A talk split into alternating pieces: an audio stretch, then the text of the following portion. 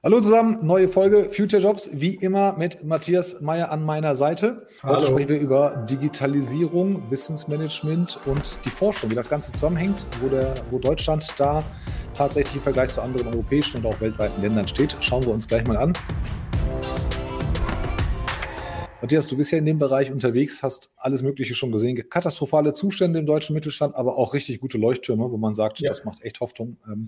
Hoffnung auf, äh, für die Zukunft. Was glaubst du, wo steht Deutschland im, im europäischen Vergleich gerade? Und wo könnten wir vielleicht stehen, wenn wir die einfachsten Dinge umsetzen könnten? Also ich glaube nicht, ich weiß, dass wir auf Platz 25 von 28 stehen. Ähm, also da haben wir ganz viel Luft. Direkt gespoilert. Aber ja. äh, nichtsdestotrotz ist immer die Frage, äh, mit wem man spricht und äh, in, in welcher Nische man unterwegs ist. Und ähm, deswegen freue ich mich ganz, ganz besonders auf unseren Gast heute, äh, weil das Fraunhofer Institut und man darf ja immer nicht nur sagen, das eine, weil es gibt ja sehr, sehr viele Fraunhofer Institute. Unglaublich viel. Aber generell die Fraunhofer Gesellschaft macht extrem viel in Forschung, macht extrem viele Informationen. Ähm, und treiben das Thema auch mit, mal in die richtige Richtung, mal, mal so, dass Leute nur die Hälfte davon verstehen, aber ähm, don't kill the messenger und äh, deswegen äh, freue ich mich super, super drauf, dass wir jetzt äh, mal ein bisschen dort äh, auf den Zahn fühlen können ähm, und auch mal zwei, drei Fragen, die über die offiziellen Paper hinausgehen, stellen dürfen. Und ich merke, du drückst dich davor, den Namen auszusprechen. Äh, ist auch nicht so einfach, aber äh, sie heißt Jansu Jansu Yapıcı Öztaş die deutsche Zunge muss es nicht richtig machen, aber ein bisschen Mühe können wir uns geben, äh, nehmen. Ähm, Janso, hi, willkommen. Hey zusammen, freut mich, dass ich hier sein darf. Gut soweit. Äh, ich habe so ein bisschen Angst bekommen bei Matthias Fragen, ähm, mich auszuquetschen über Fraunhofer, aber ich denke, nein, nein, nein, nein, nein, sowas machen wir nicht. Nein, nein, wir, wir, freuen uns echt, dass du, dass du dir einen Tag vor Weihnachten noch Zeit genommen hast und Gelegenheit ähm, gibt es ähm, hier mal Rede und Antwort zu stehen und uns auszutauschen. Geht, geht ja auch nur darum, dass, dass jemand vom Fach uns, uns hier abholt und updatet und vielleicht auch mal erklärt, warum gewisse Dinge einfach nicht schneller gehen. Ähm, einiges hast du mir im Vorgespräch ähm, beantwortet. Macht, macht gerade Sinn, so mit fünf Minuten Reflexionszeit. Ähm, aber das muss man ja auch, auch ja. wissen. Erzähl mal, stell dich mal vor, was machst du, wer bist du, warum Fraunhofer, warum Digitalisierung? Ja, gute Frage eigentlich. Das frage ich mich so jeden Tag, den ich arbeite, warum ich überhaupt in der Ecke bin, in der ich bin. Erstmal herzlichen Glückwunsch, Tolga, zum richtigen äh, Aussprechen meines Namens. Ich bin Janso, ich komme aus Stuttgart und äh, bin äh, Forscherin, so darf ich mich offiziell nennen, beim Fraunhofer IAO in Stuttgart. Das ist das Institut für Arbeitswirtschaft und Organisation. Okay. Hat äh, ein bisschen einen ja, älteren Namen, wird eventuell in der nächsten Zeit geupdatet.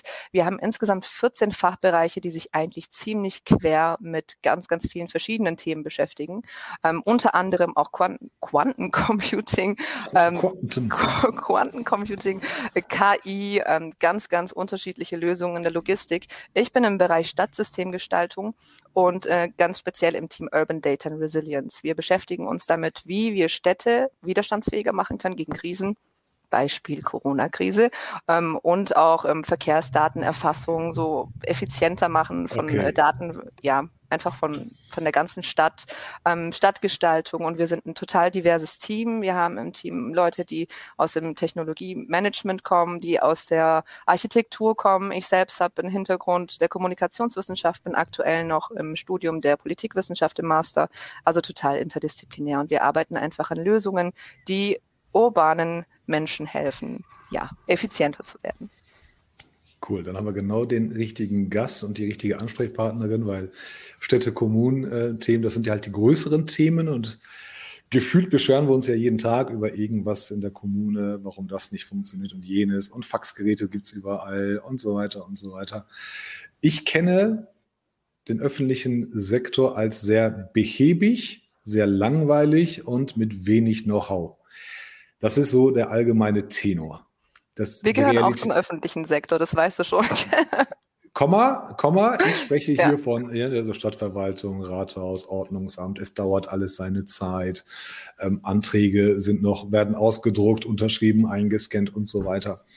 Ähm, ich weiß, dass ihr und auch viele andere genau an diesen Sachen dran seid, tatsächlich. Und auch nicht seit Corona, ähm, da gab es natürlich jetzt so einen Push.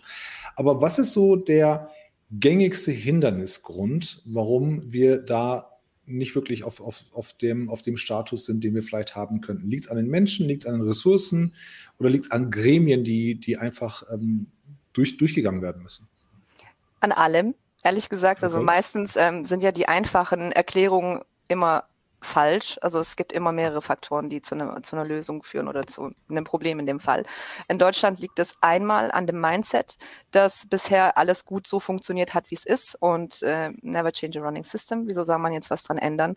Das sind insbesondere die Leute, die schon Jahre, Jahrzehnte teilweise in den öffentlichen Verwaltungen oder öffentlichen Diensten beschäftigt sind, die dieses Mindset nicht ändern möchten oder auch Angst haben, das zu ändern, weil sie einfach nicht mit der Digitalisierung oder mit den digitalen Tools klarkommen. Das ist das eine, aber ein ganz großer Faktor ist auch einfach diese, der Föderalismus, also diese Bund-Länder-Aufteilung und die Zuteilung ähm, der Kompetenzen. Das bedeutet, wir haben ganz, ganz viele Kommunen, die wir unterstützen, auch in der Digitalisierung, die haben wirklich auch so dieses digitale Mindset schon mit dabei. Also sie wollen unbedingt was verändern. Sie wissen auch, dass es nachgefragt wird und kommen mit einem riesigen Maßnahmenkatalog und dann sprechen wir das durch. Wir haben unsere Workshops, in denen wir dann priorisieren, in denen wir die Maßnahmen gewichten und dann stellt sich raus, dass äh, die Hälfte der Maßnahmen oder zumindest mal ein Drittel gar nicht umgesetzt werden kann, weil es gar nicht auf kommunaler Ebene liegt, sondern auf Bundesebene und es gar nicht ja, ja uns betrifft, beziehungsweise gar nicht von uns angefasst werden kann. Und das okay. ist so ein Hindernis. Entweder lässt man dann diese Maßnahme komplett raus oder man muss halt ein Workaround schaffen. Und das ist einer der Punkte, die halt tatsächlich uns wirklich ausbremsen. Vielleicht äh, können wir da gerade ein Thema aufgreifen, was aktuell in den Medien war. Die Linke, glaube ich, hat eine Anfrage in der Bundesregierung geschickt, äh, wie es denn mit Ladesäulen äh, ausschaut in Deutschland. Und äh, mehr als die Hälfte aller Kommunen hat keine öffentlich zu, äh, zugreifbaren Ladesäulen äh, installiert. Das ist ja genau so ein Punkt, äh, wo eigentlich ja die, die große Meinung äh, oder die große Bewegung ist gerade, Leute, kauft euch Elektroautos, tut was für die Umwelt. Ähm, man geht auch steuerlich in die Richtung. Äh, da fragt sich natürlich der Otto-Normalbürger dann schon, was ist daran so kompliziert, jetzt hier eine Ladesäule aufzustellen?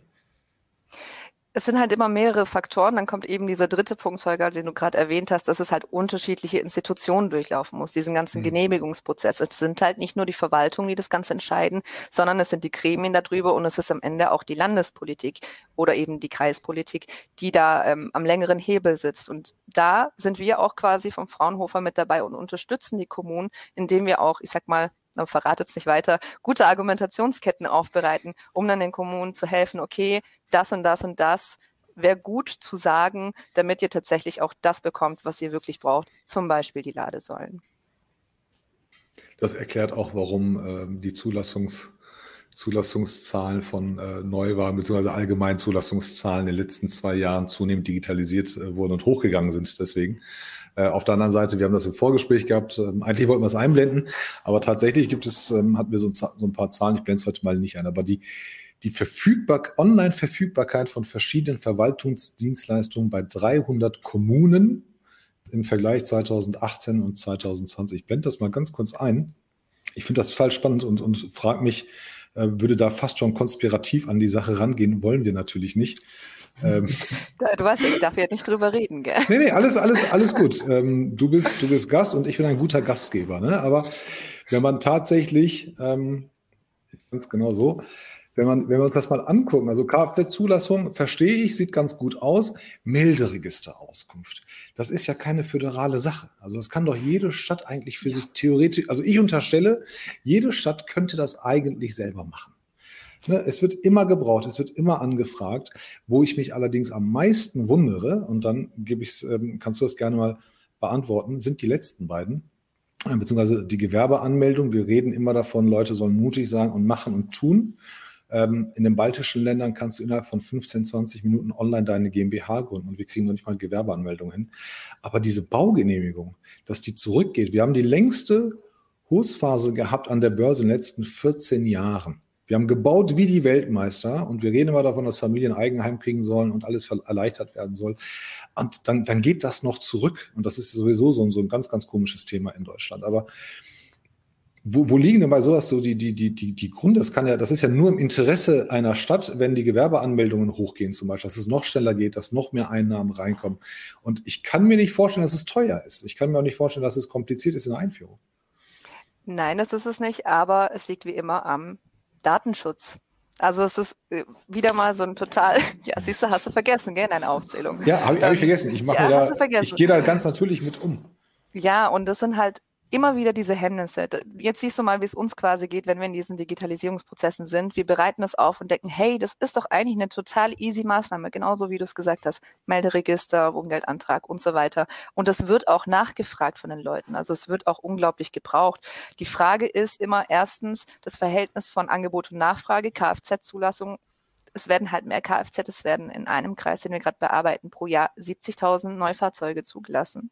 Und das ist halt schon krass. So viele Gewerbeanmeldungen gibt es eben nicht in dem Kreis. Es ist mhm. einmal Angebot und Nachfrage und das zweite. Ja.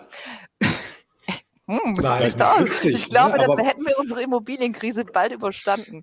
Das ja, zweite aber gäbe es ja einfach mehr. Das, ja, das, wissen wir ja nicht. Das, das, äh, das ist das eine. Und eben ganz groß ist halt dieser Datenschutz. Das hat auch ganz viel wieder Digitalisierung, Online-Unterschriften-Workflow damit zu tun, dass halt ganz, ganz oft es nicht akzeptiert wird, wenn die Dinger digital signiert sind, dass man persönlich erscheinen muss, dass es keine digitale ähm, ja, Identifikationsfunktion gibt, dass sie nicht implementiert ist und dann muss man erstmal die implementieren, bevor man das andere implementiert. Und, und, und ich glaube, da wird es ja. genau dann halt komplex, weil äh, genau. äh, also digitale Authentifizierung ist halt dann auch irgendwie, hier, du hast einen Personalausweis, der ist vom Gesetzgeber definiert, der kommt dann aber von der Bundesdruckerei.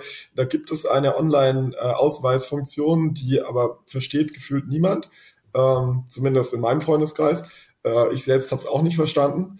Ähm, und äh, es gibt jetzt irgendeine App, dann gibt es eine zweite App und keine Ahnung was. Und das ist, wird halt extrem komplex. Und äh, ich glaube, den Kommunen wäre schon sehr geholfen, wenn sie zumindest mal ähm, fehlerfrei und rechtssicher Leute online identifizieren können, sofern die das möchten. Ähm, weil dann können, also das öffnet ja überhaupt erst äh, Tür und Tor äh, zu diesen ganzen digitalen Dienstleistungen. Mhm. Ähm, ich selber krieg's hier in München mit, so dann sagen sie, ja, sie können jetzt ihr Kfz ummelden, wenn sie das wollen, aber sie müssen halt sich mit dem Personalausweis identifizieren. So, die wenigsten Leute können das und dann wird der digitale Service nicht genutzt, obwohl er da ist, weil davor halt der Schlüssel fehlt. Das ist auch ein ganz großer Punkt, dass es schon einige Services gibt und die Leute einfach nichts davon wissen. Das ist auch so ein so eine Image-Ding. Ähm, wie macht man die Leute, die beispielsweise Wohngeldantrag, da denke ich jetzt gerade dran, die normal nicht so einen Zugang dazu haben, darauf aufmerksam, dass es überhaupt so eine Möglichkeit gibt. Mhm. Das ist dann auch wieder so eine Social Science Frage. Wie kommt man eben an Gruppen ran, die von diesem Digital Divide, der extrem jetzt gerade in Corona-Zeiten sich ausgeweitet hat, betroffen sind? Wie kommt man eben an diese Menschen ran und erreicht die? Also ich habe ich hab das tatsächlich, äh, bei den Gewerbeanmeldungen habe ich das äh, jetzt in der Pandemie am deutlichsten gemerkt. Ganz, ganz viele Leute, die sich ähm, für Jobs beworben hatten und auch bei uns in der, in der, in der Pipeline oder in der Loop waren, ähm, haben Nebengewerbe angemeldet, weil sie gesagt haben, das ist jetzt die beste Gelegenheit und ich äh, mache mach auch ein bisschen was nebenher. Und die waren dann echt frustriert nach ein paar Wochen. Also wir sind hier in Solingen bei 140, 150.000 Einwohnern, dann gehst du ins, äh, ins Gewerbeamt, meistens ohne Termin und dann geht das. Jetzt musst du mittlerweile einen Termin haben, den, den kriegst du auch innerhalb von 48 Stunden. Ähm, aber es gibt ja auch Städte wie Köln und Düsseldorf links und rechts von uns, wo du Wochen, Monate wartest. Und wenn es eine GmbH ist, dann geht es ja noch zum Amtsgericht, ja, und dann auch noch in der Pandemie, ja, dann dauert das teilweise Monate. Aber wir hatten ja jetzt diesen, der Druck war ja so hoch und, und wir hätten so viel mehr machen können. Weil die Liste ist wahrscheinlich noch länger. Fun Fact, ja, Fraunhofer Institut, also einer der direkten oder indirekten Kollegen von dir war wahrscheinlich an diesen Zahlen beteiligt. Also vielen Dank. Shoutout an die, an die Kolleginnen und Kollegen. Ähm, es gibt ja auch noch tausend andere Sachen. Aber ich habe zum Beispiel, um da mal zurückzugehen, ich habe von Matthias damals gelernt, ähm, dass, dass, dass man, dass man ähm, in der Digitalisierung immer kommunizieren soll. Es geht ja gar nicht, geht ja gar nicht um die Technik oder um die Technik dahinter. Es geht ja erstmal darum, ähm, das Leben angenehmer zu machen. In deinem Falle ähm, jetzt für die Bürger und die, und die Einwohner. Ähm, was passiert, was passiert zum Beispiel, wo landet das Ganze, wenn sich Menschen, und dann kommen wir auch später gern zu, ähm, in, in den Deep Dive, was passiert mit Menschen und Bürgern, die melden sich jedes Mal, also man, man kriegt an der richtigen Stelle dieses, dieses Feedback, die, die Bürger verlangen etwas, die Bürger wollen etwas. Gibt es da Feedback oder wird das einfach nur Sack auf, Feedback rein, Wunschkiste rein und, und das war's? Aber das, da muss doch irgendwann mal was zurückkommen, in Info oder dass man sagt, hey, ähm, wir sind dran oder wir sind nicht dran oder wir machen das nicht oder wir, das ist schon geplant. Gibt es da sowas oder denke ich da wieder romantisch? Meinst du jetzt gerade bei Fraunhofer speziell oder in den Kommunen? In den Kommunen. Da gibt es ganz sicher in sehr, sehr vielen Kommunen, also ich weiß es jetzt von mhm. Stuttgart zum Beispiel, dass es da so eine Feedback, nicht Kiste in dem Sinn gibt, sondern ähm, ich glaube gelber Zettel oder so, wie die heißt. Peinlich, dass ich das als Stuttgarterin nicht mehr auswendig weiß. Aber es gibt auf jeden Fall eine Feedback-Möglichkeit in ganz, ganz vielen Kommunen, ähm, wo man schriftlich, aber in erster Linie auch per Mail einfach Vorschläge einreichen kann, was man denn auch gerne gemacht hätte. Und diese Vorschläge kommen auch ganz oft zu uns dann in die Workshops mit den Kommunen selber, wo man sagt, hey, wir haben aus der Bürgerschaft diese und diese ähm, Vorschläge bekommen. Wie sieht's denn da aus? Da gibt's eben diesen Bedarf konkret. Wie kann man den umsetzen? Und den versuchen wir definitiv mit reinzubekommen. Also hm. das ist auf der Bürgerseite direkt.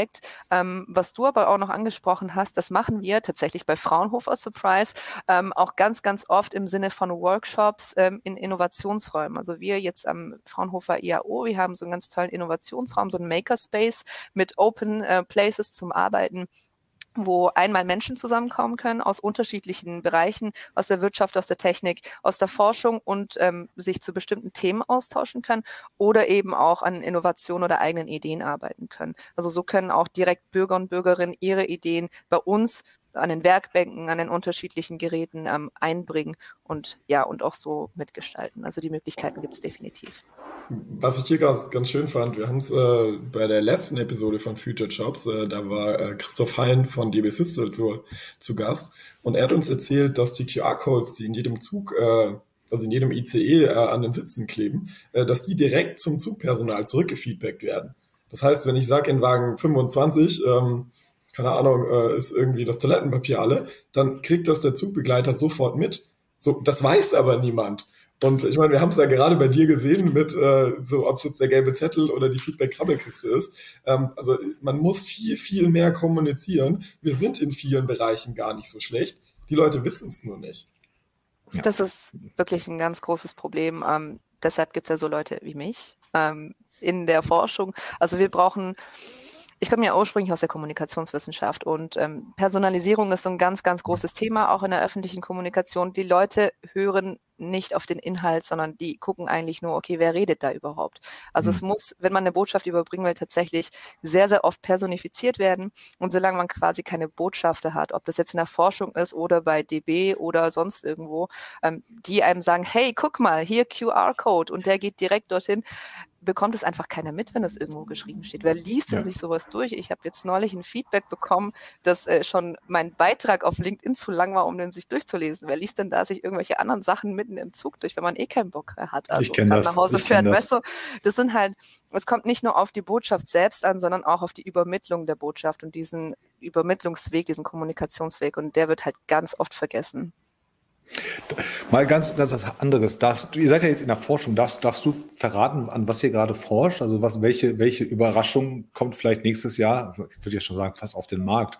ähm, aber, aber, aber wie, wie sieht denn so eine Stadt oder so eine Kommune in fünf Jahren oder zehn Jahren aus? Ich befürchte, ich kenne die Antwort, aber zehn Jahre ist wahrscheinlich zu kurz.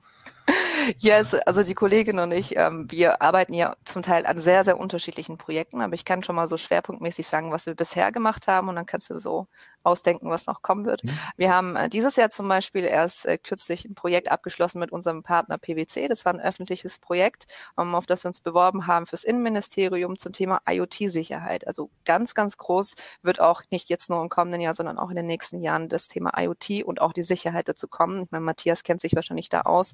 Wir haben jeder mindestens ein bis Du vielleicht nicht so. Wir haben jeder mindestens ein, zwei IoT-Geräte zu Hause stehen, ob das jetzt der Smart Fernseher oder der Speaker ist. Und wir haben keine Ahnung, wie die wirklich funktionieren und auch eigentlich keine Ahnung, was für gefährliche Dinger das sind, dass man sich tatsächlich über einen Smart Speaker in dein Heimnetzwerk einhacken kann und im schlimmsten Fall dann auch in deinen Firmenrechner und dann Zugriff auf das Netzwerk bekommt. Und ähm, wir haben in einer ganz interessanten Studie, die jetzt tatsächlich über anderthalb Jahre ging, zusammen mit PwC für das Innenministerium drei Schulungen aufgebaut, die tatsächlich ähm, über IoT und die Risiken von IoT aus der rechtlichen Perspektive und der ähm, tatsächlich Soft- und Hardware-Perspektive ähm, unterrichten. Da ist eine Riesenstudie draus geworden und ähm, wir machen jetzt gerade in den letzten Zügen ähm, unser Paper dazu. Das heißt, ähm, so eine Kurzfassung ist so ein ja, einfach, dass man in 20 Seiten quasi weiß, was in der Studie drin steht. Da sind wir jetzt auch wieder, ja, das ist die Kurzfassung, 20 Seiten, also statt 200 ist ein Zehntel. Also ja, ist so ein Executive Summary und ich glaube, da sind wir jetzt wieder bei diesem Kommunikationsthema. Wenn man quasi die Information auch so aufbereitet, dass jeder die Gelegenheit hat, sie durchzulesen. Ich meine, 20 Seiten. Wenn sie halt verständlich halt sind. Ja, eben. Dann ist man halt auch wieder auf dem neuesten Stand. Also das ist so ein Aspekt, äh, IoT-Sicherheit, was auch definitiv kommen wird, ist 5G. Da bin ich tatsächlich auch für ein Projekt äh, verantwortlich in der Logistik. Ähm, 5G braucht natürlich jetzt so ein bisschen, bis das Ganze ausgefeilt wird, aber wir arbeiten an einem Projekt äh, mit zusammen mit Nokia und mit dem Schwabenbund und untersuchen Use Cases im Bereich der Logistik bei 5G. Also das bedeutet, wie und wo können ähm, 5G-Anwendungen in der Logistik überhaupt angewandt werden? Für welche Unternehmen ist das überhaupt was? Welche Bandbreiten werden gebraucht? Und wir schaffen sozusagen die Grundlage dafür, dass kleine und mittlere Unternehmen insbesondere sich auch tatsächlich ähm, 5G zunutze machen können. Und jetzt genau. haben wir wieder einen Themenbereich, wo Tolga der Experte ist und ich raus bin. Ah, das ist schön. Ja, vor, vor, allen Dingen, vor allen Dingen ist das total witzig, dass, dass, dass so Unternehmen wie, wie Nokia dann wiederum im, im Zuge von von Fortschritt genannt werden. Wobei das weiß auch keiner. Ne? Also die, die, sind, die waren nicht tot, die haben nur eine Sache versemmelt. Ne, die ja. haben nur eine Sache versemmelt und eine ganz andere haben sie aber weitergemacht und da auch, genau wie BlackBerry, auch richtig gut darin. Nur das weiß halt ja. auch, auch nicht, nicht, nicht wirklich jemand. Ähm, Finde ich, weiß ich nicht, also ich bin, ich bin so Freund vom Mittelstand. Ne? Ich bin, ich mag diese Großprojekte, so IoT-Sicherheit und sowas, finde ich, finde ich auch cool war ich nie ehrlich persönlich ein Freund. Ich habe keinen Speaker zu Hause, aber ich habe natürlich ein Smart TV zu Hause. Du kommst ja nicht mehr drum herum, du kannst ja nichts anderes mehr kaufen. Ähm, und irgendwann kommt auch dieser Speaker. Und der einzige Grund, warum ich den nicht gekauft habe, ist, dass ich wahrscheinlich befürchte, dass mein, mein Sohn äh, irgendwie Blödsinn machen wird und, und sich Lego Ninjago bestellen wird über Alexa oder sowas. Ähm, aber Kann man ausschalten. Ich weiß es nicht. Die, die sind ja heutzutage schlauer. Ähm, aber, aber ich bin ja immer so bei, bei, beim Mittelstand.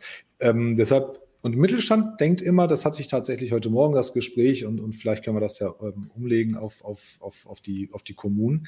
Beim Mittelstand denkt man immer Chancen nutzen. Da geht es gar nicht um uns meistens, also um, um das Unternehmen selber, sondern Chancen nutzen, Geld machen, Chancen nutzen, neue Kunden akquirieren, Chancen nutzen, ähm, Kundenzufriedenheit. Wie können wir das denn? Ähm, denkt man so nicht in einer Kommune oder, oder ist, das, ist das tatsächlich vergleichbar? Ich stelle mir vor, dass, dass vielleicht nicht Bürgerzufriedenheit an erster Stelle da denkt. Um jetzt mal die Brücke auch zum, zum Wissensmanagement zu machen. Wer muss denn von beiden Seiten educated werden und wer muss denn mal anfangen, diese Brücke zu bauen? Wir müssen anfangen, die Brücke zu bauen. Also die, bei denen das Wissen liegt, die müssen tatsächlich auf die zugehen, die kein Wissen haben.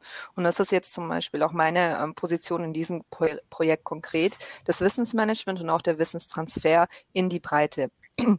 Wir machen dieses 5G-Projekt tatsächlich als Grundlagenforschung für die kleinen und mittleren Unternehmen. Das heißt, am Ende soll da, wenn alles gut läuft und die Lieferketten hoffentlich auch mal bald wieder in Schwung kommen, äh, ein Tool entstehen, wo man online seine Daten als kleines oder mittleres Unternehmen eintragen kann, natürlich unter allen DSGVO-Grundverordnungsdingen sind, äh, und dann quasi berechnen kann, ob sich die Einführung von 5G im eigenen Betrieb lohnt das ist so das, mhm. die Idee dahinter, was da ähm, rauskommen soll. Und wir möchten unbedingt, also im März wird die Seite dann launchen zu dem ganzen Projekt. Wir möchten unbedingt diesen Wissenstransfer ganz einfach gestalten, indem wir dieses komplexe Ding, welcher aus dem kleinen und mittleren Unternehmen hat Ahnung von 5G, wahrscheinlich weiß niemand, was das überhaupt sein soll oder was der Unterschied zu 4G ist.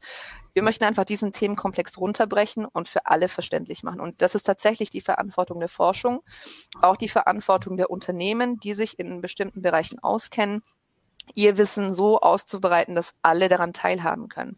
Da sind nicht die kleinen und mittleren Unternehmen, die sich gerade in der Corona-Krise knapp über Wasser halten können in der Verantwortung, sondern tatsächlich die, die die Verfügungsmacht, also die Deutungshoheit auch über die Daten haben und die Informationen haben. Das heißt, es gibt Leute wie mich, wobei in der Forschung ist es noch ein bisschen was anderes. Alle wissenschaftlichen Mitarbeiter sind Profis im Wissensmanagement. Aber es gibt auch speziell eben die Positionen in den einzelnen Projekten, die dafür sorgen, dass das, was wir hier hochgestochen in unseren Studien formulieren, auch von irgendjemandem verstanden werden kann und auch nutzt, weil das ist so das zentrale Anliegen von Fraunhofer. Es ist zwar schön und gut, wenn wir Forschung machen, ja, Grundlagenforschung, jetzt wissen wir uns, in welchen Frequenzbereichen wir uns bewegen müssen in 5G in der Logistik, bringt mir aber nichts. Also als, als weiß nicht, als Mensch äh, in der Logistik mit fünf Mitarbeitern, was soll ich damit? Und wir ja. versuchen halt tatsächlich, das anwendungsorientiert zu machen und zu sagen, okay, so, hier geben Sie ein, wie viele Mitarbeiter oder wie auch immer alles die Daten da sind, das machen dann die Kollegen und wir sagen ihnen, ob es sich lohnt und was sie überhaupt davon haben werden. Und wir sind, wie gesagt, in der Verantwortung, dann solche Sachen zu entwickeln und nicht die, die am anderen Ende der Kette sind und das Ganze nutzen. Und genau das, was äh, Chanzo gerade gesagt hat, ist ja ein sehr, sehr schönes Beispiel, wie man Digitalisierung ranbringen muss an die Leute, weil ich kann nicht erwarten, ähm, dass ein Logistikbetrieb mit fünf oder auch mit 40 Mitarbeitenden ähm, sagen kann, 5G habe ich A verstanden, ähm, B ähm, kann ich das vollkommen, äh, vollkommen umfassen, ob das für mich sinnvoll ist und C weiß ich, ob es meine Kunden am Ende auch bezahlen werden oder nicht. Ähm, da brauche ich Hilfe von extern. Ähm, und das ist halt meist das Problem. Und ich glaube auch, äh, das ist bei Behörden zum Teil auch so ein bisschen ein Problem, dass man halt sieht, die Privatwirtschaft rennt voraus, die scheren sich erstmal nicht um DSGVO und Co., sondern sagen halt, ja, wir machen halt mal, im Zweifel werden wir verklagt, wir kennen es von Facebook, ähm, so, da macht man Dinge und wenn man verklagt wird, dann zahlt man halt die Strafe. Ähm, das geht halt in dem Bereich nicht und das geht auch für ein kleines Unternehmen nicht, weil wenn ein kleines Unternehmen eine DSGVO-Strafe kriegt, dann haben die richtig ein Problem, weil zahl halt die Summe und mach deinen Betrieb trotzdem weiter. Ähm, und deswegen ist das Projekt eigentlich ein super, super Beispiel, ähm, wie man es am Ende halt doch so runterbricht, dass es auch das Fünf-Mann-Unternehmen versteht.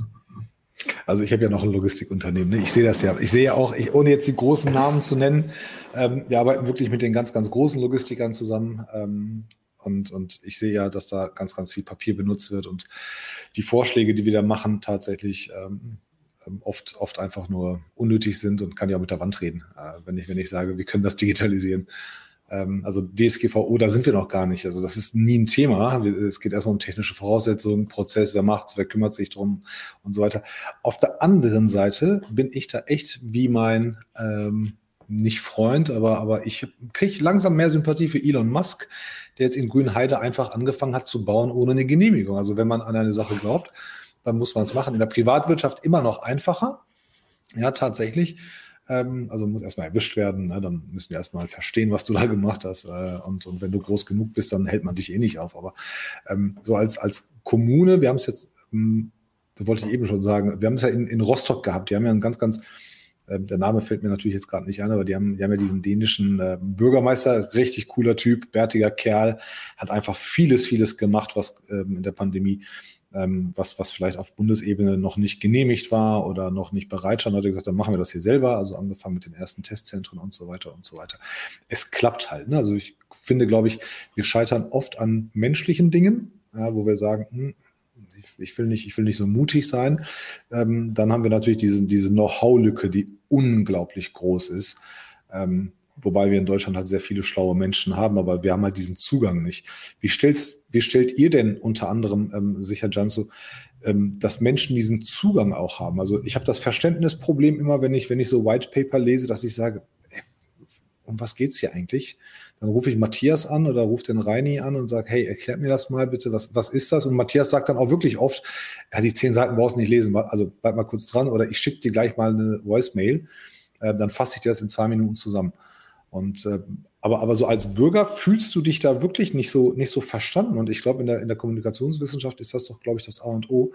Ähm, komm auf mich zu, hol mich da ab, wo ich bin und komm auf mein Level runter und setz mich voraus, dass ich ein bestimmtes, bestimmten IQ habe, äh, um, dich, um dich zu verstehen. Und gib mir doch, ähm, wenn du es umsetzt, ähm, dann setz es doch mit mir zusammen um ne? Ähm, und nicht einfach machen und dann sagen, ja, lieber Bürger, wir haben es hier für dich gemacht. Das ist immer so eine gewisse Überforderung für die Menschen, habe ich manchmal das Gefühl, ähm, dass, man, dass man da Dinge ausarbeitet und die Menschen erstmal überfordert.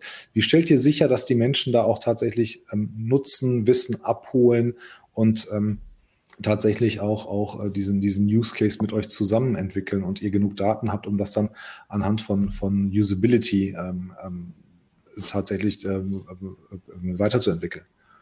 Ich würde das Feld vielleicht von hinten so ein bisschen aufrollen und anfangen äh, mit dem Verständnis der White Paper.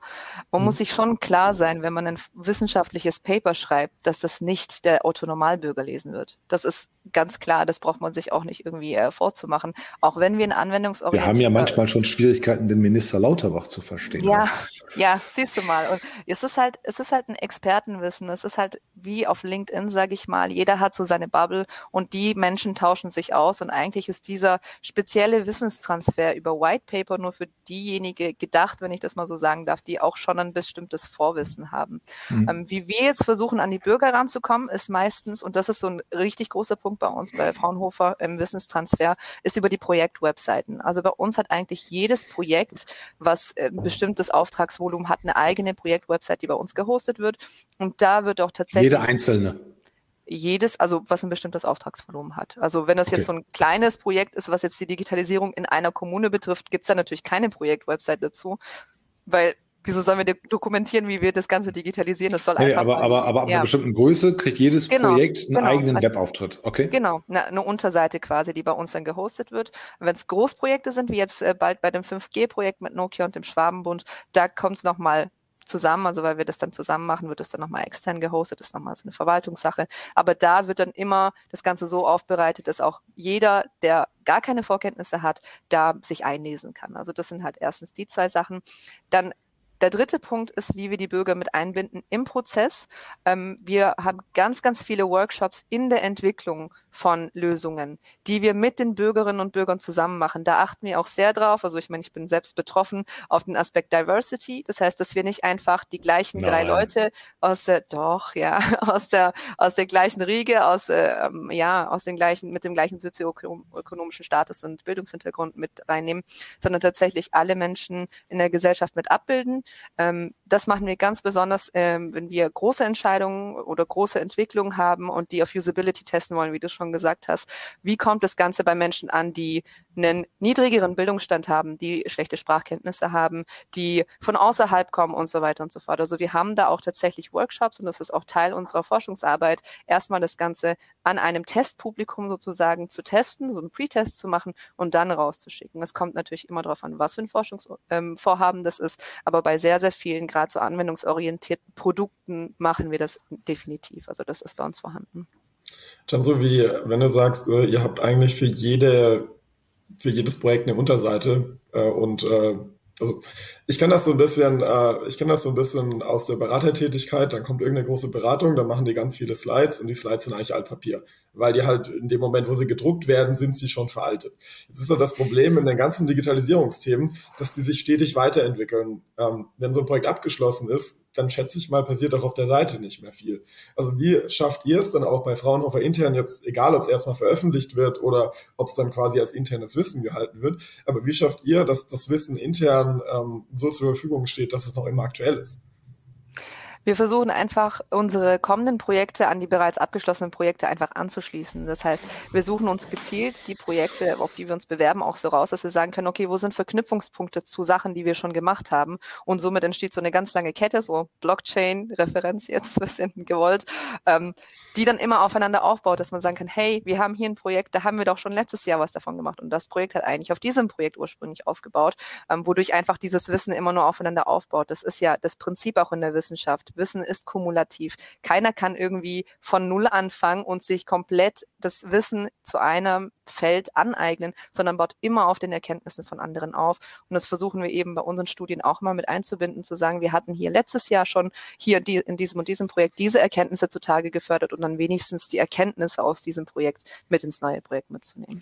Also ich spreche dir jetzt schon mal die Einladung für Andreas Wiener und Sascha Gleisner aus. Äh, die nehmen einen Podcast auf zum Thema äh, Lernen.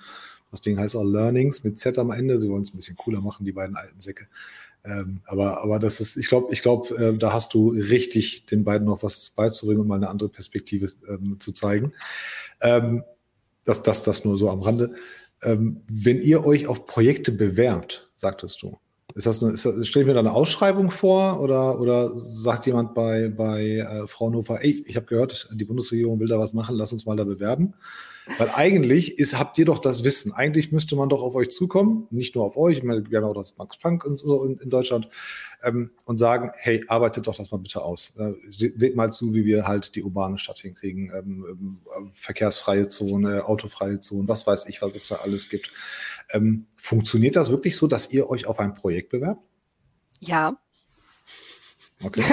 Lange Frage, kurze Antwort. Nee, es ist tatsächlich so, wir werden ja mischfinanziert. Also wir werden öffentlich finanziert, aber eben nur zum Teil und auch zum Teil frei finanziert. Das heißt, wir müssen ja auch irgendwie den anderen Teil äh, reinkriegen. Und das machen wir, indem wir uns auf öffentliche oder eben auf privat ausgeschriebene ähm, Forschungsprojekte bewerben. Tatsächlich wie jedes andere Unternehmen oder jede Forschungseinrichtung auch. Und wenn wir das Projekt bekommen, ist schön, dann können wir es bearbeiten. Wenn nicht, dann kriegen wir es nicht. Also da sind wir tatsächlich auch im freien Wettbewerb mit anderen Forschungseinrichtungen, mit Privatunternehmen und müssen uns auch unsere Brötchen selbst verdienen. Ja, durch, durch diesen öffentlichen Finanzierungsteil hätte ich gedacht, dass die, dass das eine direkte Leitung zur, zur Bundesregierung gibt oder zur, zur, zum, zum Landesministerium, dass man sagt, für die Kohle, die wir hier reinpumpen, hätten wir aber auch gern garantierte Leistungserbringung für das, das, das und das pro Jahr.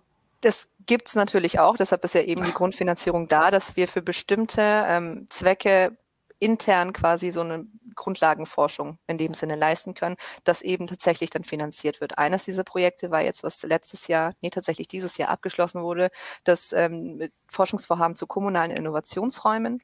Das ist eben das, was ich vorhin angesprochen hatte, so ein bisschen mit Makerspaces, ähm, wie es da deutschlandweit überhaupt aussieht. Ähm, was für Voraussetzungen und Erfolgsfaktoren es da gibt. Und ähm, vielleicht können wir da direkt so ein bisschen zum Thema Innovation und Deutschland im Vergleich überleiten.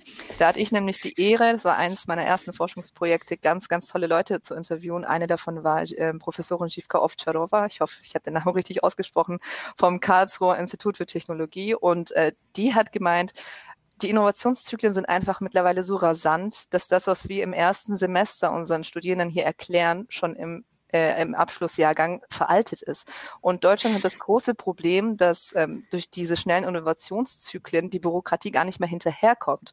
Es liegt ja nicht gar nicht daran, dass Deutschland irgendwie schlecht ist, was die Ideen oder Innovationen betrifft, weil Innovationen sind ja die Grundlagen für Digitalisierung gewesen und sind es immer noch.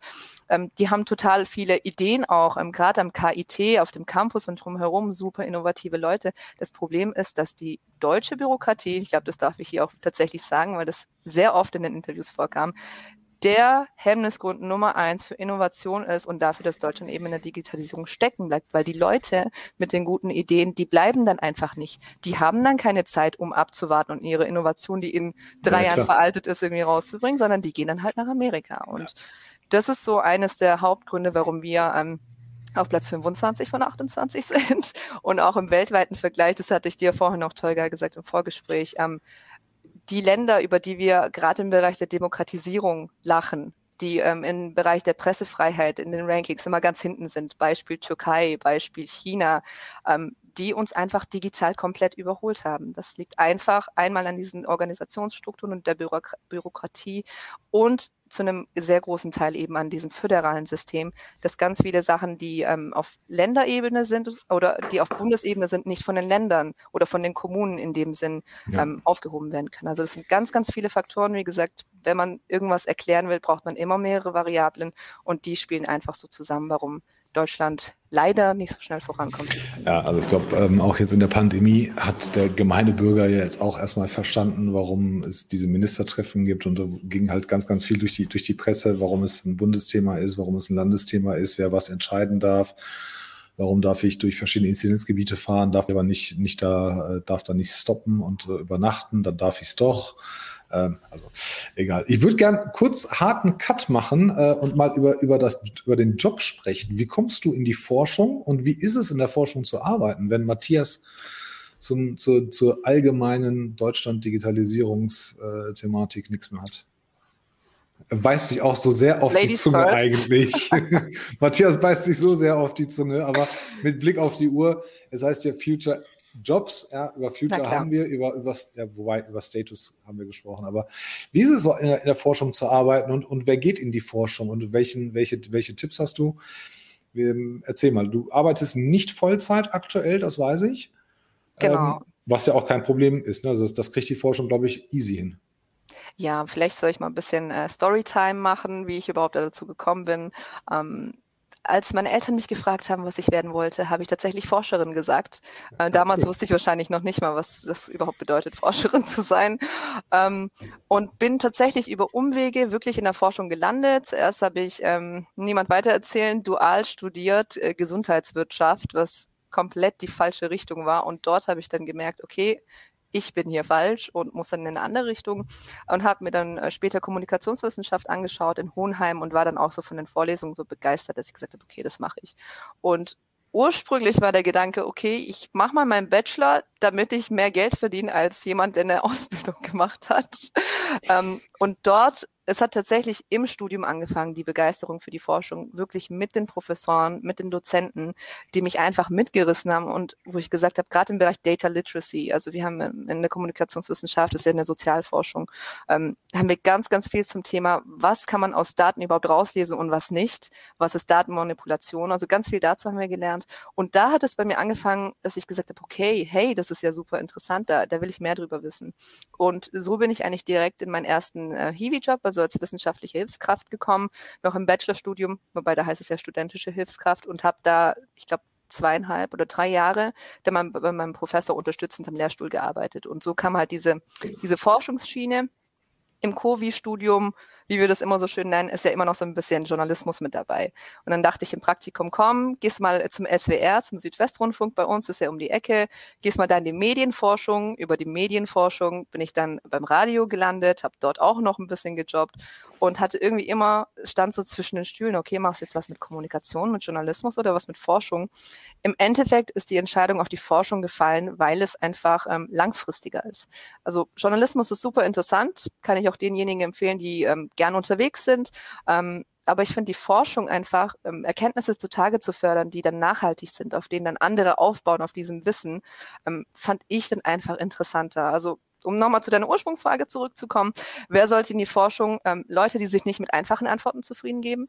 Leute, die gerne wissen, was tatsächlich hinter den Prozessen steckt, sollten auf jeden Fall in die Forschung. Und Leute, die gerne lesen. Also Leute, denen ein LinkedIn-Beitrag zu lang ist, die sollten lieber nicht in die Forschung gehen.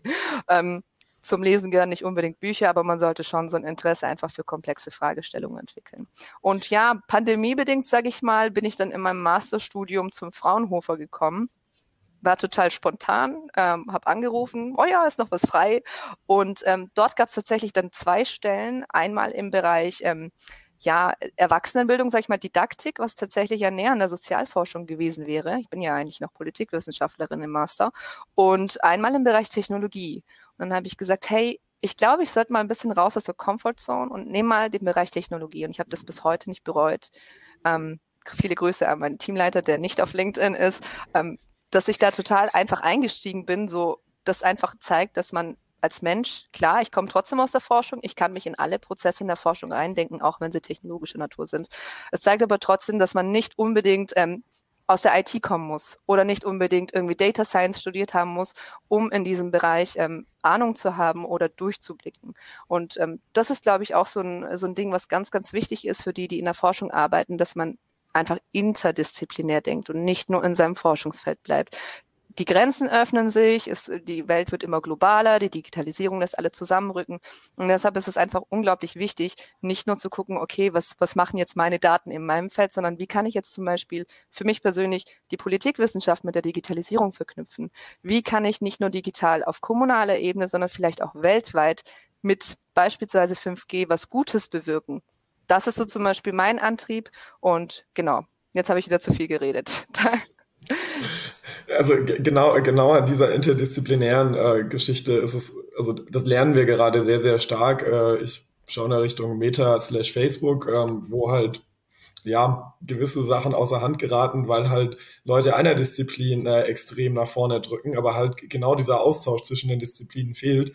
Ähm, und genau deshalb ist es auch so wichtig, dass wir mehr Leute in Digitalisierungsthemen reinkriegen, mehr Leute in die Technik reinkriegen, die nicht äh, programmieren können, die, die, die nicht irgendwie ihr erstes Hello World mit neun Jahren geschrieben haben, ähm, sondern die halt auch ein bisschen Ahnung von links und rechts haben. Ähm, und ich glaube, das wird in den nächsten Jahren ganz, ganz viel uns dort nach vorne bringen, weil man weiß gar nicht, was noch für Einflüsse da reinkommen, ähm, wo halt noch kein Informatiker oder kein Tech-Nerd dran gedacht hat. Was ich bei deiner Vita, Can, so jetzt sehr, sehr spannend fand und wo ich mal nachfühlen wollte, ist, es war alles sehr viel öffentlich recht, also öffentlich-rechtliche oder öffentliche oder teilöffentliche Hand.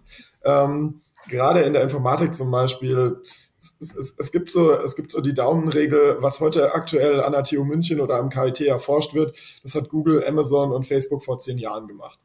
Ähm, das heißt, wir haben auch eine private Forschung, die ist natürlich ganz anders motiviert, ähm, aber die ist durchaus auch da. Ähm, was ist für dich der Aspekt, wo du gesagt hast, na, nein, ich will nicht in die private Forschung, ich will ganz bewusst äh, in die öffentliche? Oder ist das ein Thema, was so gar nicht äh, präsent war? Doch, das ist definitiv schon präsent gewesen. Ich muss dazu sagen, ähm, dieses Ganze auch mit öffentlich-rechtlichem Rundfunk, das war so ein bisschen unterbewusst. Also das habe ich mir jetzt nicht so wirklich tatsächlich rausgesucht, sondern kam einfach so. Aber tatsächlich beim Fraunhofer war es dann so, okay, ich bin eher immer so anti-corporate, wenn ich das so sagen darf. Ich sympathisiere ich habe Respekt davor, gar kein Problem, aber es war einfach nie meine Welt. Also wenn man so ein bisschen idealistisch ist, will man ja immer ja was Gutes tun und ähm, wenigstens irgendwie hier im Umkreis was bewegen. Und ich glaube, das ist so ein ganz, ganz großer Aspekt, der halt auch Menschen dazu führt, in den öffentlichen Dienst zu gehen, anstatt jetzt ähm, in die, auch in die private Forschung zu gehen, weil es einfach weniger monetär getrieben ist oder geleitet ist, als eben in einer öffentlichen oder teilöffentlichen Einrichtung. Verdient man gut in der Forschung? Kannst du in den Tariftabellen nachlesen. Ach ja. Also nein. So nein, nicht, also nicht ich habe nee, nee, ich habe mir sagen lassen, also es ist schon, ähm, kommt drauf an, tatsächlich mehr als äh, ein Berater im Einstiegslevel, habe ich gehört. kommt, wie gesagt, immer auf den Abschluss an. Also ähm, jetzt mit Masterabschluss ist man dann schon, ähm, gerade in den Landeslisten im, im, oberen Bereich, einfach der Tariftabelle und da gibt es ja auch immer pro Jahr beziehungsweise die Erfahrungsstufen, wo man dann immer aufsteigt. Also ich sag mal, äh, nicht zu unterschätzen. Ganz angenehm. Äh, ähm, für, für alle Kommentatoren, wir, wir, sehen die alle, aber ähm, wir, können, wir können die heute leider nicht, ähm, müssen heute ein bisschen, ein bisschen auf die Zeit aufpassen, wir können die nicht rannehmen, aber das tatsächlich, ähm, das, was äh, Stefan gerade da ähm, geschrieben hat, früher war man, wenn man Nerd gewesen, es gibt ja Coding Schools für Kids und äh, Online-Kurse, also mein, meine Tochter hat jetzt auch so das erste Spiel programmiert. Ähm, früher hätte man, bei mir in der Klasse, wenn das jemand gemacht hätte, hätten wir ihn, glaube ich, äh, alleine in, auf dem Schulhof stehen lassen. Ähm, dummerweise. Aber heute ist das, ist das gewollt. Also heute gibt es da wirklich so ein Mindshift. Ähm, das ist äh, auch natürlich durch die Eltern getrieben, aber es, es juckt niemanden mehr. Es haut niemanden mehr vom Hocker. Ähm, muss man da affin sein, wenn man in die Forschung geht? Ist das ein Vorteil oder, oder ähm, warst du zum Beispiel mit zehn Jahren gar nicht so das Kind, was überhaupt an Programmieren äh, gedacht hat und sich das ähm, nicht vorstellen konnte? Man sollte schon definitiv affin sein. Also gerade zu diesem, ähm, ja, mit zehn Jahren, was habe ich mit zehn Jahren gemacht? Da habe ich an dem Computer, den mein Vater von dem Kumpel mitgebracht hat, rumgebastelt, der ein äh, defektes Diskettenlaufwerk hatte. Ich weiß gar nicht, welche Windows-Version das noch war. Und dann mit Paint irgendwelche, ähm, mit Büchern aus der Bücherei irgendwelche interstellaren Sachen gebastelt und mich durch die Systemsteuerung geklickt. Also das habe ich tatsächlich schon gemacht. Ähm, ich glaube aber, was insbesondere Frauen einfach so ein bisschen daran hindert, in diesen Bereich zu gehen, ist, leider immer noch einfach diese Denkweise, dass Frauen und Technik nicht zusammenpassen. Es ist immer dieses hm, Forschung und ja, das ist ja alles so komplex und so schwer und Frauen werden einfach nicht, nicht explizit gefördert. Das fällt einem einfach nicht ein, dass man sagt, hey, wieso gehst du nicht in die Forschung? Also das einfach diese, diese diese Connection ist einfach nicht da. Aber das, affin ja. muss man definitiv sein. Ja. Das meint man zu denken, aber wir hatten dieses Jahr mit Leonie Spieler von Adidas, wir hatten Sarah Stemmler, Alexander Feix, die mit 24 Führungskraft wurde, wir hatten Dr. Anna Hartmann von Metro, wir hatten so viele Data Scientists dieses Jahr zu Gast, die das viel besser gemacht haben als ihre Peer Groups, deshalb waren sie auch auf den Positionen. Ähm, und, und da sind halt viele, viele andere, die noch, die noch Gast werden in irgendwelchen Streams oder Podcasts dieses Jahr.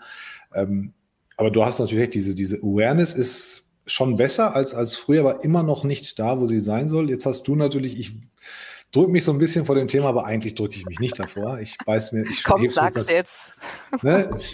ähm, aber ja, es, es ist ja so. Ich meine, du bist, du hast türkische Eltern, ähm, du hast, du bist Mama, du bist verheiratet. Sag mal, hat dich dein Mann dazu gezwungen, das Ding da auf den Kopf zu setzen, oder, oder ist das von dir freiwillig?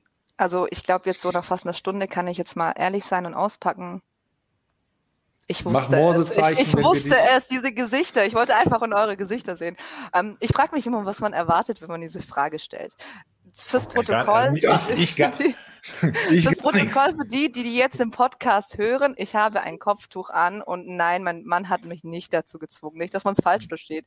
Ähm, ich bin die, die ihn äh, zur Ehe gezwungen hat. Winke mit der rechten Hand, wenn wir dich befreien sollen.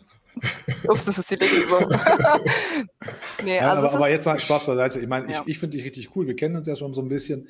Ähm, du, hast eine, du hast eine klare, starke Meinung einer, also unnötig, dass man sagen muss, ne? aber, aber wenn, man, wenn man deine Beiträge alleine liest, ähm, da sieht man eine sehr starke, willensstarke, sehr intelligente Frau, die ihre Meinung argumentativ durchdacht hat und gegen alle möglichen Gegenargumente auch, auch ähm, auf, auf, äh, verteidigen kann. Du hast, du hast halt ähm, viele, viele Beiträge schon geschrieben, ähm, um auch Awareness zu schaffen. Und ähm, klar, wenn man, wenn man die Kombination so sieht, dann kommt auch so ein bisschen, äh, kommen die Idioten aus den Löchern und ein bisschen Hate Speech und sowas. Ähm, hast du immer sehr gut und ähm, sehr gut und sehr gekonnt ähm, pariert. Aber ich kann mir vorstellen, dass es in der Forschung wenig Berührungspunkte mit solchen Themen gibt, weil ich glaube, Forscher denken nicht in diesen Dimensionen, will es aber auch nicht ausschließen. Ähm, aber ich glaube, Forscher sind da schon viel weiter als der Durchschnitt der Gesellschaft, dass, dass sie sagen, ist mir scheißegal, ich will wissen, was im Kopf drin steht und nicht, was auf dem drauf ist. Ähm, find, findest du, dass, dass die Forschung einladender ist und toleranter ist und, und auch solche Themen wie Diversity und was es da alles ähm, gibt, auch schon besser und schneller umsetzen kann? Ähm, ja und nein. Also, dass die Forschung definitiv weiter ist, würde ich schon behaupten. Liegt aber nicht daran, dass es die Forschung ist, sondern einfach ähm, liegt am Bildungsniveau. Also mhm würde ich jetzt einfach mal erfahrungsgemäß auch behaupten. Ähm, äh, je höher das Bildungsniveau steigt, desto unwichtiger wird auch tatsächlich das Aussehen. Das merken dann die Menschen. Oh, okay, äh, die Person hat ja dann einen Doktortitel irgendwann oder gibt es ja auch genug Frauen mit Kopftuch, die einen Doktortitel haben. Surprise. Ähm, und dann ist es tatsächlich auch nicht mehr relevant. Ich hatte das große Glück jetzt bei Fraunhofer, auch speziell in meinem Team, dass es nie irgendein, äh, weiß nicht, irgendwie zur Sprache kam oder überhaupt nur ein Thema war, weil das einfach so unwichtig ist, was es eigentlich auch sein sollte in der Forschung. Ja, Einspruch, euer Ehren. Ich, ich, ich finde das gerade extrem interessant. Äh, ich will jetzt hier nicht die Diversity-Karte spielen, aber. Äh, nein, nein, gerne, gerne. Ich, also, mir wäre diese Frage gar nicht gekommen, Tolga. Ja. Also muss ich ganz er, ehrlich er sagen. Darf, er darf es ja auch fragen, weil er Türke ist, weißt du? Nein, also ja gut, also wurscht. Also ich, Nein, ich, also ich, ich, weiß, es ja und du kennst ja, du kennst ja auch meine, meine Kult, mein Kulturkreis, Matthias, ist ja ha aus Hagen. Aus Hagen. ich weiß ja, ich weiß ja, wie man reagiert. Äh, ich, ich sehe das, ich sehe das nicht, aber ich finde, dass es tatsächlich, ähm, also Frauen haben, wie Jansu sagte, zweifeln oft natürlich immer noch, warum auch immer, an, an sich und an ihren Fähigkeiten. Und ich, ich sehe das auch bei, bei, bei ähm, Bewerbungsgesprächen. Ähm, hatte ich vor ein paar Wochen noch, da habe ich gesagt, nein, du kannst ruhig das und das Gehalt verlangen oder ich spreche es für dich halt aus. Und dann hieß es, ach nee, brauche ich doch nicht, ist doch viel zu viel.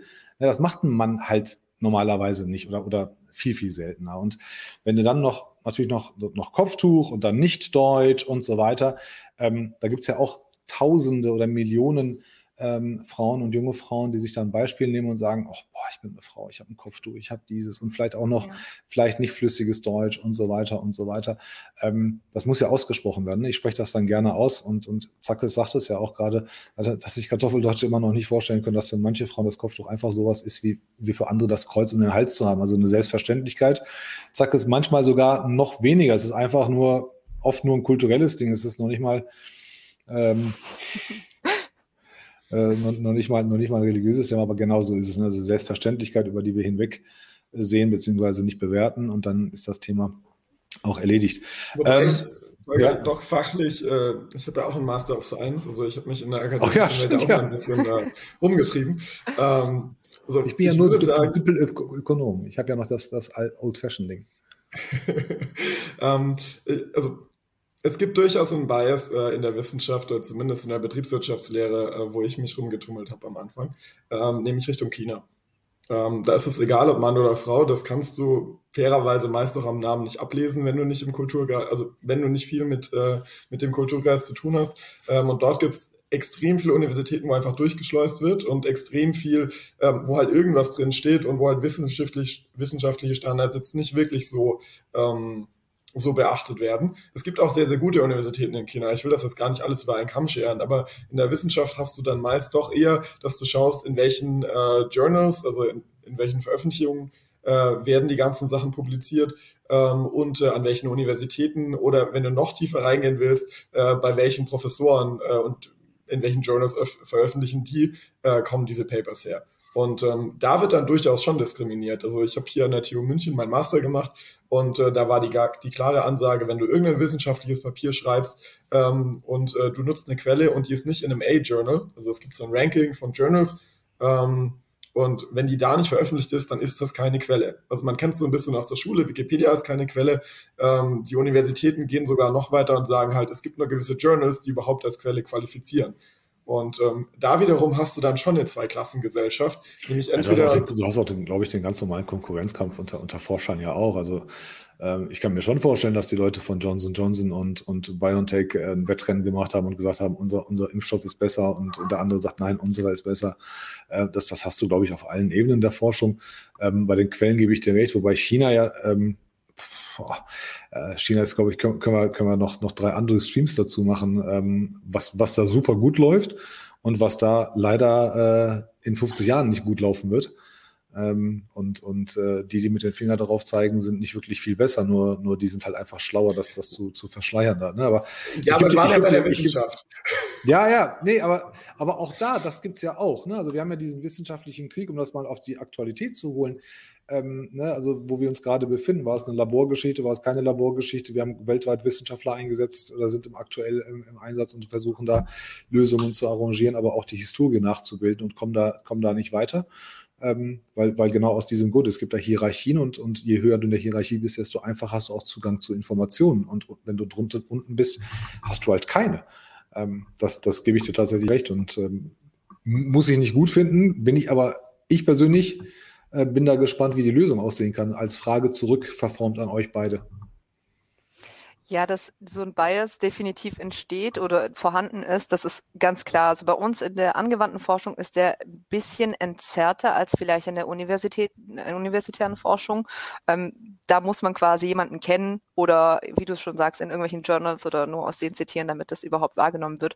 Und es gibt auch ganz extrem immer noch ähm, diesen, diesen Bias beziehungsweise diese Diskriminierung einfach ganz klar gegen Frauen. Das hat nicht mal was damit zu tun, dass man irgendwie äh, offensichtlich ein religiöses Symbol trägt oder so, sondern dass die Forschung tatsächlich in jeglicher Hinsicht, also vielleicht außer Gender Studies, bin ich mir aber jetzt auch nicht sicher, immer nur von Männern betrieben wird. Und dass es die dann auch noch nur Männer zitieren und ja, das, das ist halt wirklich ein sehr, sehr großer Punkt, der, den wir wirklich auch in unserem angewandten Forschungsfeld versuchen durchzubrechen. Wir haben an unserem Institut ungefähr eine 50-50-Verteilung von äh, Männern und Frauen, Wobei, wenn man da noch ein bisschen tiefer in die Daten guckt, ist das Strukturpersonal zu 75 Prozent weiblich und das Forschungspersonal zu 75 Prozent männlich. Ähm, also das ist halt überall vorhanden, liegt aber immer auch an Angebot und Nachfrage, wo, wo man einfach in die Köpfe rein muss und sagen muss, hey Leute, auch Männer können im Strukturpersonal, als Strukturpersonal arbeiten, auch Frauen können in der Forschung arbeiten und da braucht es einfach immer diese Role Models, dass man sagt, hier schaut mal, das gibt's, das könnt ihr werden und den Jugendlichen oder jungen Menschen das auch ins Bewusstsein ruft, dass es diese Möglichkeit eben auch gibt. Hey, du musst nicht unbedingt, was weiß ich, als Mann äh, in irgendeinem Metallberuf oder Industrieberuf, du kannst auch in der Verwaltung arbeiten, das geht auch, du kannst auch Kindergärtner werden und das muss auch in beide Richtungen, denke ich mal, geöffnet werden einfach. Ja, ja, ich hatte, ich hatte dazu letztens äh, mit Freunden einen Austausch und da war irgendwer, der auf LinkedIn gemacht hat, ja, ich habe jetzt einen Tag meine Kinder vom Kindergarten abgeholt und er wurde gefeiert, als sei er irgendwie der Held der Nation, äh, wo man sich dann auch fragt, so Leute, in welcher Welt lebt ihr? Aber ich glaube, genau das ist auch so ein bisschen ein Generationending. Also ich glaube, habe ich jeden Tag gemacht, mich hat keiner gelobt. Ja, mein Vater hat ja auch jeden Tag Gut gemacht, Holger, super. ich fahre auch meine Kids jeden Tag zu, lobt mich auch keiner. Aber also, also ich, ich glaube, da findet gerade ein Umdenken statt. Das Problem in der Wissenschaft, äh, gerade bei dieser Gender-Thematik, ist halt so ein bisschen, äh, Janso das vorhin erklärt, Wissenschaft baut einander, aufeinander auf. Ähm, und wir haben halt das Problem, dass halt die letzten 300 Jahre, ich würde mal sagen, das ist wahrscheinlich so die Grundwissenschaft, äh, auf der alles moderne Fuß, ähm, das waren halt primär Männer. Äh, nicht, weil die Männer irgendwie die Krone der Schöpfung waren, sondern weil sie die einzigen waren, die in solchen Instituten erlaubt waren. Ähm, das heißt also, alles, auf dem man heutzutage aufbaut, hat halt meistens einen, oder ja, meistens einen Männername. Es gibt einige wenige, wie jetzt irgendwie Marie Curie oder so, ähm, aber super, super viel an Grundlagenarbeit ist von Männern. Äh, und klar muss ich mich dann, wenn ich ein, wenn ich ein wissenschaftliches äh, Paper schreibe, mich primär auf Männer beziehen, weil die die Grundlagenpaper geschrieben haben. Also die inter viel interessante, ja. ja. Entschuldigung, ja. Ich finde, die viel interessantere Statistik wäre ja eigentlich zu sagen, ähm, wie schaut es heutzutage aus? Also von den Veröffentlichungen heutzutage, wie viele sind da Männer und Frauen? Weil das ist eigentlich das, was ich vergleichen kann. Ja, das definitiv. Auch nochmal kurz zu deiner, ähm, ja, zu diesem geschichtlichen. Es stimmt, dass uns überliefert wird, dass äh, die meisten Innovationen oder Erfindungen oder guten Ideen von Männern kommen. Es gibt allerdings viele Bücher, von denen ich leider jetzt gerade die Namen nicht präsent habe, die gerade diese vergessenen Frauen in der Historie beleuchten, auf die ganz, ganz viele Ideen zurückgehen, die aber nirgendwo in den Geschichtsbüchern genannt werden. Die, also, durfte, die durften ja, und ich durfte ja, ja keine eben, erfahren, dass also, sie daran geforscht und gearbeitet haben. Genau, und ich, ein männliches so ist es. Äh, und alter ich, Ego zulegen. Ich bin eher so dagegen, mich als Feministin zu bezeichnen, ehrlich gesagt, aber diese Meinung vertrete ich dann tatsächlich, dass man da einfach noch so ein bisschen mehr, bisschen mehr sensibel sein muss. Ich hatte zum Beispiel so als ähm, Abschlusswort äh, von einer Kollegin auf LinkedIn neulich einen Post gelesen zum Thema Untersuchungen im HR, was vielleicht dich betrifft, Holgert, dass tatsächlich ähm, Frauen natürlich immer noch mehr diskriminiert werden und Frauen mit ähm, Migrationshintergrund und mit Kopftuch sich viereinhalb Mal häufiger bewerben müssen als Geschlechtsgenossinnen. Und es ist schon eine krasse Statistik, wenn man überlegt, dass ein Viertel der Menschen heute in Deutschland einen Migrationshintergrund hat und haltet euch fest, 40 Prozent aller Kinder und Jugendlichen heute. Und ich frage mich immer, wo wollen wir dann noch hin, wenn wir diesen Fakt einfach nicht akzeptieren? Und deshalb ist mein Motto einfach Breaking the Bias. Ja, muss man auch. Also ich, ich weiß nicht, ob, ob drüber reden immer, immer, immer förderlich ist. Also ich, ich versuche es zu leben. Ich bin ganz, ganz stolz drauf, dass wir noch nie einen Fall hatten, wo ein Kunde uns gesagt hat, für eine Frau zahle ich, würde ich weniger zahlen als für einen Mann oder wir hätten gerne eine Frau da drauf, äh, auf der Position, äh, einen Mann auf der Position, Frauen wollen wir nicht. Haben wir noch nie gehabt, noch, noch nie. Also es ist auch nie ein Thema bei uns. Wir haben ein einziges Mal den Fall gehabt, dass ähm, die Entscheiderin auf Kundenseite eine Frau war und die hat mir gesagt, ich möchte keine Frau haben. Wenn, wenn, dann finden Sie uns bitte einen Mann. Das war der einzige und letzte Fall und den Deal haben wir auch nicht gemacht. Nicht nur deswegen, aber, aber unter anderem auch. Ähm, ich glaube, ich glaub, wenn, man, wenn man das eine lebt und das andere gar nicht zulässt, dann, dann, dann, wird, es, dann wird es tatsächlich ähm, sich, sich ändern. Und da, wo, wo nicht, dann muss man natürlich reden und da muss man auch klar und laut reden ähm, und, und immer wieder Nachdruck der ganzen Sache verleihen. Matthias, ich gebe dir, geb dir direkt direkt das letzte Wort. da wir uns äh, in Richtung Vorletzte. bewegen, ähm, ist es ganz, ganz wichtig zu sagen, wir brauchen mehr Frauen in der Wissenschaft. Wir brauchen mehr, auch mehr inter, äh, interkulturelle Disziplinen in der Wissenschaft. Warum? Weil die aktuelle Wissenschaft hat einen großen Bias. Die Wissenschaft ist gemacht von größtenteils Männern, experimentiert gerade bei Medikamenten und so weiter, größtenteils an Männern. Ähm, die Informatik ist größtenteils, die Datensätze, die Algorithmen sind größtenteils von Männern und von Datensätzen, worin primär Männer enthalten sind, äh, gelernt. Das heißt im Endeffekt, wir haben in sehr, sehr vielen einen riesen Bias. Und deswegen Future Jobs gerade in Digitalisierungsthemen, wir brauchen mehr Kulturen darin, wir brauchen mehr Frauen darin. Ähm, und ich bin super, super glücklich, dass es dann eben auch Menschen wie Jan so gibt, die rausgehen und die sagen, hey, hier bin ich, sprich mit mir ähm, und auch einfach dann einen richtig guten Job machen. Und ich fühle mich gerade so ein bisschen schlecht, dass ich ein Kerl bin. Dafür finde ich mich gerade umso besser. Dankeschön. ähm, deswegen vielen, vielen Dank, Jansu, äh, dass du heute bei Future Job warst. In alter Andreas Wiener Manier. Du darfst alles sagen, außer danke für die Einladung. Die letzten Sekunden gehören dir. Danke, dass ich hier sein durfte. Nein, also ich freue mich wirklich, dass ich die Gelegenheit hatte, einfach hier mal so ein bisschen eine andere Perspektive vorzustellen, frischen Wind reinzubringen. Ähm, und ich glaube, so als Schlusswort, wir werden erst dieses ganze Bias-Ding ähm, loswerden, wenn wir aufhören, darüber zu diskutieren. Man muss halt diesen Grad finden zwischen ignorieren und drüber diskutieren wenn tatsächlich nur noch relevant ist, dass ich Forscherin bin am Fraunhofer Institut und gar nicht mehr irgendwann darauf eingegangen wird, wie ich aussehe, dann haben wir es tatsächlich geschafft. Und das ist, glaube ich, gar nicht mal in so weiter Ferne, wie, ich, wie es aussieht. Sehr cool. Alle, die Jansu nicht kennen, äh, bei LinkedIn folgen. Ähm, Jansu, halt uns gerne auf dem Laufenden. Schön, dass du da warst. Ähm, wir sehen uns heute das erste Mal live und in Audio und Video, aber nicht das letzte Mal, verspreche ich dir. Ähm, allen Zuhörern, Zuschauern, was auch immer, ähm, fröhliche Weihnachten. Ja, nächste Woche geht es weiter mit Sales and People, Sascha Gleisner und mir. Äh, da gehen wir über, über Gehälter, ne, so zum Jahresanfang oder Jahresende, ein bisschen, wie kann man Gehaltsstrukturen ähm, verändern, Boni-Systeme für Mitarbeiter ähm, verbessern. Ähm, für heute soll es das gewesen sein. Euch beiden auch vielen, vielen Dank und allen anderen genießt die Feiertage. Ciao, ciao. Ciao.